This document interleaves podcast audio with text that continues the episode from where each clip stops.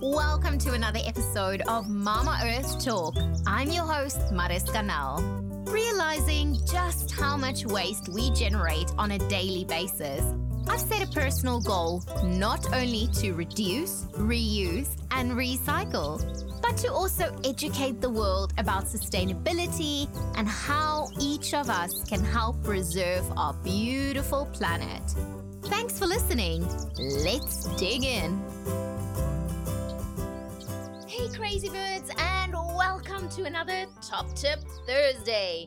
Today we are going to have a look at microplastics. These little particles seem to be making their way into the ocean, our environment, food chain, and as a recent study have found, microplastics even in our guts. So you might wonder, what is microplastics? These are extremely small pieces of plastic debris that we find in the environment. This debris varies in size, less than 2 inches or 5 millimeters. Some of them are so small, they are barely visible to the human eye. It is therefore a lot harder to clean up microplastics than it is to pick up your plastic trash. Microplastics are mainly created through 2 sources. The first is when larger pieces of plastic are broken down and disintegrate into smaller pieces and then smaller pieces until it is so small they are considered as microplastics. The second is due to the clothing and textiles that are already made using microplastic fibers like polyester, nylon, and acrylic.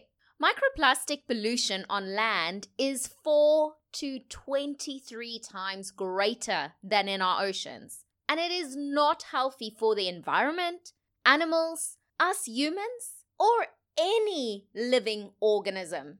A global study that was conducted showed that 18 out of the 18 beaches that were tested, all tested to contain microplastics.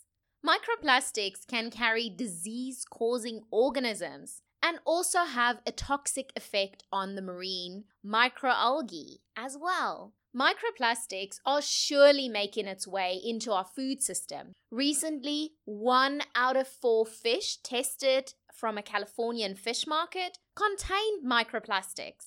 Microplastics have also been found in other foods like salt, sugar, and beer. There are a few ways that we can try to reduce the amount of microplastics. The first is to minimize purchasing of new clothing or textiles that are made from new plastic fibers. Instead, invest in clothing that's made from natural fibers. Reduce the amount of single-use plastic that you use. The best way to do this is to refuse the items that you do not need and to purchase reusable items that you would need and make sure you have them handy when required. I normally carry a small sustainability kit with me. This holds my reusable grocery bag, a produce bag, water bottle, utensils, coffee cups, straws, beeswax wrap, water filter, and napkin. I also make sure that I have a few reusable grocery and produce bags in the car that I would be able to grab when popping into the store. Sometimes I do forget them in the car, but then I would make sure I place all my items in my trolley and bag them when I get to the car. Make sure you recycle properly. Less than 10% of plastics are recycled. Therefore, in the times that you do use single-use or other plastics and you want to discard of them, do it responsibly and recycle it correctly. It is very important to check with your local recycling center to see what plastics they do and do not recycle. If you walk past a piece of plastic, whether on the street, beach, or in the park, why not pick it up and recycle them correctly if it's possible to do so? This will help redirect many items from landfill or to live in the environment for centuries to come, breaking down into microplastics. Avoid purchasing products with plastic microbeads. Microbeads can often be seen in a variety of beauty products like body scrubs and exfoliators. These items will have polyethylene and polypropylene mentioned in the ingredients list. Try to wash your clothing less, and in the cases that it does require a wash, try to capture the microplastics. You might wonder, how do I capture these teeny tiny items that's not even visible to the eye? Well, there's a few ways.